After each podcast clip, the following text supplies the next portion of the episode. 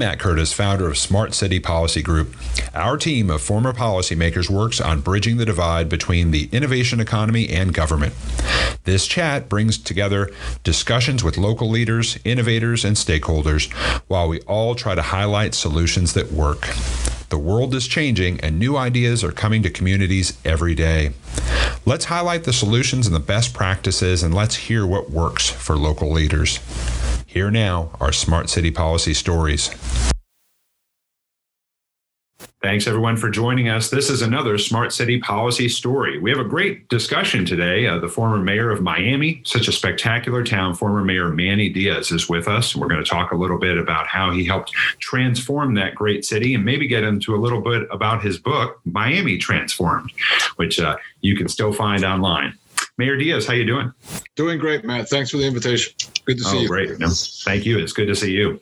So Miami really is a great town, and one of the great stories when reading about uh, when reading Miami Transformed and reading about your history with Miami is about the talent pool and you've got this incredible history you yourself and then so many people uh, who live and who've grown up in miami uh, have brought so many so many great attributes uh, to that city it's so diverse it's so filled with so many great stories. Talk to us a little bit about the great talent that you find in the city.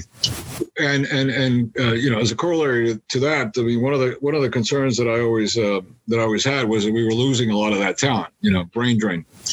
And and uh, you know people were you know like a lot of my a lot of my colleagues uh, were you know going up to the northeast to study or uh, or, or, midwest or, or, somewhere and they and they were not coming back because they didn't find Miami to provide the opportunities. I mean, when you spend some time in a in a place like uh, you know Chicago or New York or Boston, you look back at your hometown and you go, "Geez, you know, there are a lot of amenities here in a lot of ways that uh, that are intellectually challenging to me uh, that that don't exist in Miami." And and so my my uh, that was before I decided to run. And my my pitch was always like, "Yeah, well, it's a self fulfilling prophecy. If all of our talent, you know, moves out of town." then we then we won't develop those kinds of of, of uh, venues and, and, and, places that, uh, that that you want to see in your city. So um, when I when I uh, when I ran, obviously that was you know it was it was very you know it was it was a forward looking kind of campaign that we need to not only attract uh, people from out of town, but just even our own people, and you know make sure that that they don't leave. If they leave, they come back. Um, and so, how do you do that? You know, how do you build uh, that infrastructure, um, the city infrastructure, if you will, uh, not just bricks and mortars? And and I, you know, I've, you know, based on my my own gut, based on reading a lot, because one of the things that I, you know, I, have always done in my life is I I always feel like I have to learn something every day, and so even while I was running, I was going on uh, you know, the web page for various cities and various mayors that I you know, read about during during uh, during my years, and to look at see and, and see what what they had done. And after doing all that, I you know, I, I, sort of came down on on five principal areas, which then we can talk about later if you like. I mean, I then sort of incorporated that into uh, my year as president of the Conference of Mayors in 08 uh, when we put together an agenda for both um, then Senator Obama and Senator McCain and participated and had them participate in forums that we held around the country. But essentially, you know, first and foremost, you know, economic opportunity. And economic opportunity is not just about dealing with poverty, but in, in the traditional sense, but also creating um, the climate of opportunity that that attacks the problem. And that included a whole series of, of sub issues and subcategories, you know, from education uh, to homelessness to small business. I mean, just a whole series of programs that ultimately, by the way, became a national model um, that was used by Mayor Bloomberg when he formed something called the Cities for Financial Empowerment, where he's they selected you know five cities initially uh, to try to combine what were the best um, uh, best practices of, of five cities uh, to develop a national model for a economic opportunity poverty type program, not you know the traditional stuff that you know Washington had been doing doing for a long time, but you know to see what mayors were doing and what was working in their cities. So that was one area. The second area was, of course, you know, public safety. Uh, you you know, Miami had a reputation for not being safe, and it's difficult to get young families to move in. It's difficult to get the business sector to invest if they feel like the city is not safe. And so that's also at, the top of the list. Uh, infrastructure, you know, obviously it's very popular now with the American Jobs Plan and President Biden and the whole discussion that's taking place around the country. Uh, but uh, you know, you need to you need to make neighborhoods and cities are a compilation of neighborhoods, and you need to make those neighborhoods desirable uh, for people to live in. And what does that mean? Well, you know, you can't everything from you know trash collection to the traditional pothole, uh, but but even fixing a median. You know, I I, I learned a lot from our our colleagues, uh, Mayor Riley, for example, who you know I had the great pleasure to work with very closely at the mayors of uh, Institute Design, uh, City Design, uh, and I walked around the streets of Charleston with him and saw how he's looking at, uh, you know, uh, you know, sidewalks and is a sidewalk chipped, you know, it needs to be fixed. Call Public Works, but it's that attention to detail in the neighborhood and all neighborhoods that really begin to make those neighborhoods neighborhoods desirable. And if they're desirable, then people will want to. One of the reasons they'll want to live there is because it's somebody cares. I mean, you know, mayors mayors can fly into a city and within half an hour determine whether someone is paying attention someone is applying TLC to their city, and that's the way I, you know, that's the way I, that's the way I, I govern. Uh, that's the kind of person I am. Um, I mean, if I'm walking down a sidewalk and there's a piece of paper, I'll pick it up. Yeah. You know, I'll I'll travel, I'll travel. I travel with my wife to Paris, for example, and and she's taking pictures of the Louvre, and I'm taking pictures of street furniture. You know, you know, a bus stop, an outdoor ashtray, you know, a bus shelter, the the, the lights, you know, all those things. Uh, and she's like looking at me like I've gone nuts. But but those are those are the attention to details that I think make uh, a city uh, a city important, and that's part of the part of the infrastructure and parks and, and and those kind of categories. Then of course the environment. You know, I mean, if you're not uh, and by the way, the environment to me, I had an aha moment. You know, sort of in the middle of my um, of my uh, my term, where in, in 2005, when we started uh, responding to uh, the United States, our government's refusal to sign Kyoto, and then uh, Vice President Gore came out with Inconvenient Truth, it sort of put the whole. And many of us were already environmentalists, but we were environmentalists in the in the sort of the traditional sense. But now it's tied into a much greater uh, issue in terms of climate change and saving the planet, you know. Uh, and and so that's when Mayor, when all of us got together and, and developed the, the Mayor's Climate Protection Agreement, which was the implementation of Kyoto at, at the city level.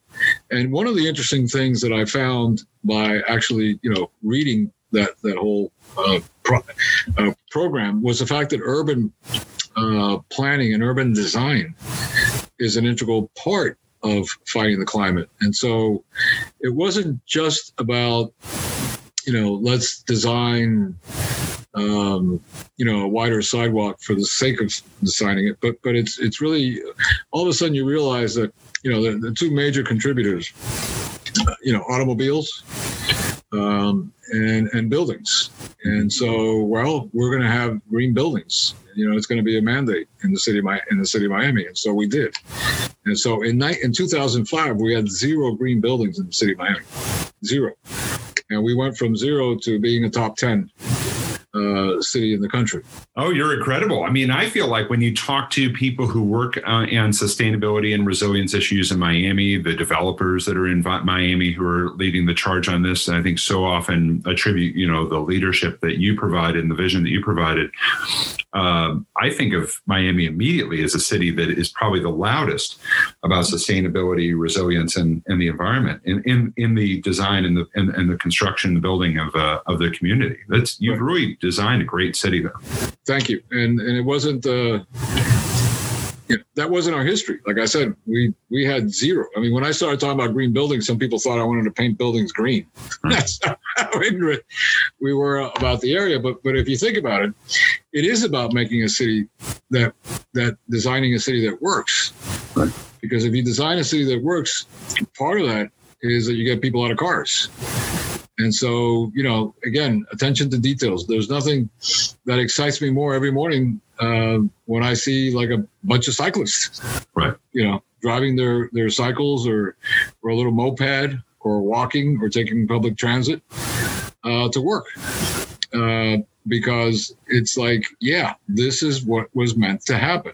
And, and do you think that the by by making it such a cycling friendly town, a walkable town, and this you know really attractive city, and you mentioned in your book uh, the news that was generated in the 1980s, the Time magazine article about the safety, making it a much more safe town in, in, in your tenure and since did that help you sustain that talent that you were talking about rather than seeing people flee? I'm assuming the answer is yes but uh, absolutely. uh, not, not only not only did we sustain the talent i mean we promoted um, miami if, if you look at the urban core 135 high-rise buildings were built in my eight years. Wow. That's, re- that's remarkable. I mean, you think about it, eight years, that's uh, 96 months, right? Wow. so more than one a month that I was either cutting a ribbon or topping off or or uh, doing a groundbreaking. Incredible. Uh, and and I and that is yeah. And now what you see when you go through the urban core is uh, young families with a stroller and and their kids or walking their dog. Um, and this was a city where at six o'clock or five o'clock we shut down. I mean, you turned off the lights in the urban core, and everybody went out to suburbia. Uh, and now it's it's all the contrary. I mean, we have I, I don't know the latest count, but it's it's I think it's over hundred thousand people now just living in you know the downtown.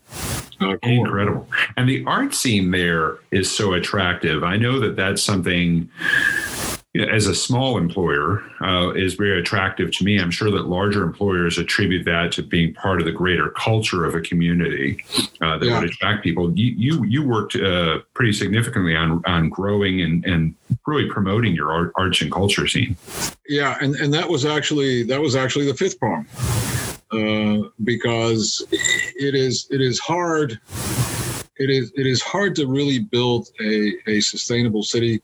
Art is about the fabric of our society. You know, art. I mean, uh, you know, first of all, ask yourself when you when you travel. Um, generally, you know, the first thing you look for is some sort of cultural, you know, museum, um, you know, or a park, uh, but but certainly a museum, and and, and because it is you know, it, it, it's it's what it's what defines a city. It, it talks about you know, it, speaks to the fabric of that city. Uh, it connects today with the past. I mean, when you when you you know I mentioned the Louvre, when you go to these you know the great museums uh, around the world, I mean, it, you you you look and you go, you know, think about it. There was no there were no iPhones, right? right? There were no no cameras. So our connection to what the world used to look like is because someone got a commission from a very wealthy person back then or or a church or somebody said here you know paint a you know, paint a picture of, of Michelangelo. You know I mean? It was like and and that's all we know. And so um it's it's transcendental. And it, it really is the connection that we have as a human race uh, to you know what things look like thousands of years ago. Um, yeah. So and you really did, you know, so you transformed a city and you've provided this great best practice model. It, it, truly is a city that is filled with best practices and, and can be viewed as a, as a best practice uh, example for other cities. One of the ways that you're able to tell the story of Miami is through the network of mayors uh, with whom you worked, and and and you did that probably at the very top of uh, of the pyramid uh, of of mayors uh, through the U.S. Conference of Mayors. That looked like it was just a um, just an incredible group of minds coming together and sharing learned experiences. Did you find that to be the case? Oh my God, I, you know, it's it's it's probably, you know, certainly in the top five of the best decisions I made, you know, in office, um, for for two reasons. Uh, first and foremost, it's difficult to find a mayor, and I had the opportunity to work not just with U.S. mayors, but foreign mayors from Europe, Latin America, uh, even China. Uh, and it's it's so interesting. Yes, you know, we, we come from different systems and and different severity of challenges, but the challenges are all the same. You know, the the only difference is the number of zeros uh, after your city, you know, in, in your city's budget but but you're everybody's dealing with the same things so you have when i got on there for example you know rich daley mayor daley from chicago was one of my go-to persons. I had read all the history about the Daley family in Chicago, and and he was certainly up there as you know in, as one of the best in the country. You know when I when I got elected, so I, you know, and you're you're like a little child, uh, learning how to speak. You're in awe of, of these people. Um, because they've been through it. They've done it. You know, for for example, if, if you, you might remember in the book, one of the biggest issues facing that I had in terms of a you know a livable city concept was I had abandoned cars all over the city. I don't know what had happened, but talk about somebody not paying attention. You drove through practically every neighborhood in the city, and there was an abandoned car either on the street or on you know somebody's front yard or a side yard, uh, and and I made that a priority. So I remember one of my first conversations with Mayor Daley was I said, you know, I, I've obviously seen what you've done over the course of the last, I guess, 15 years at that point since he had been in office. I said, but what did you see the first, you know, the first week? What was your big issue? He goes, abandoned cars.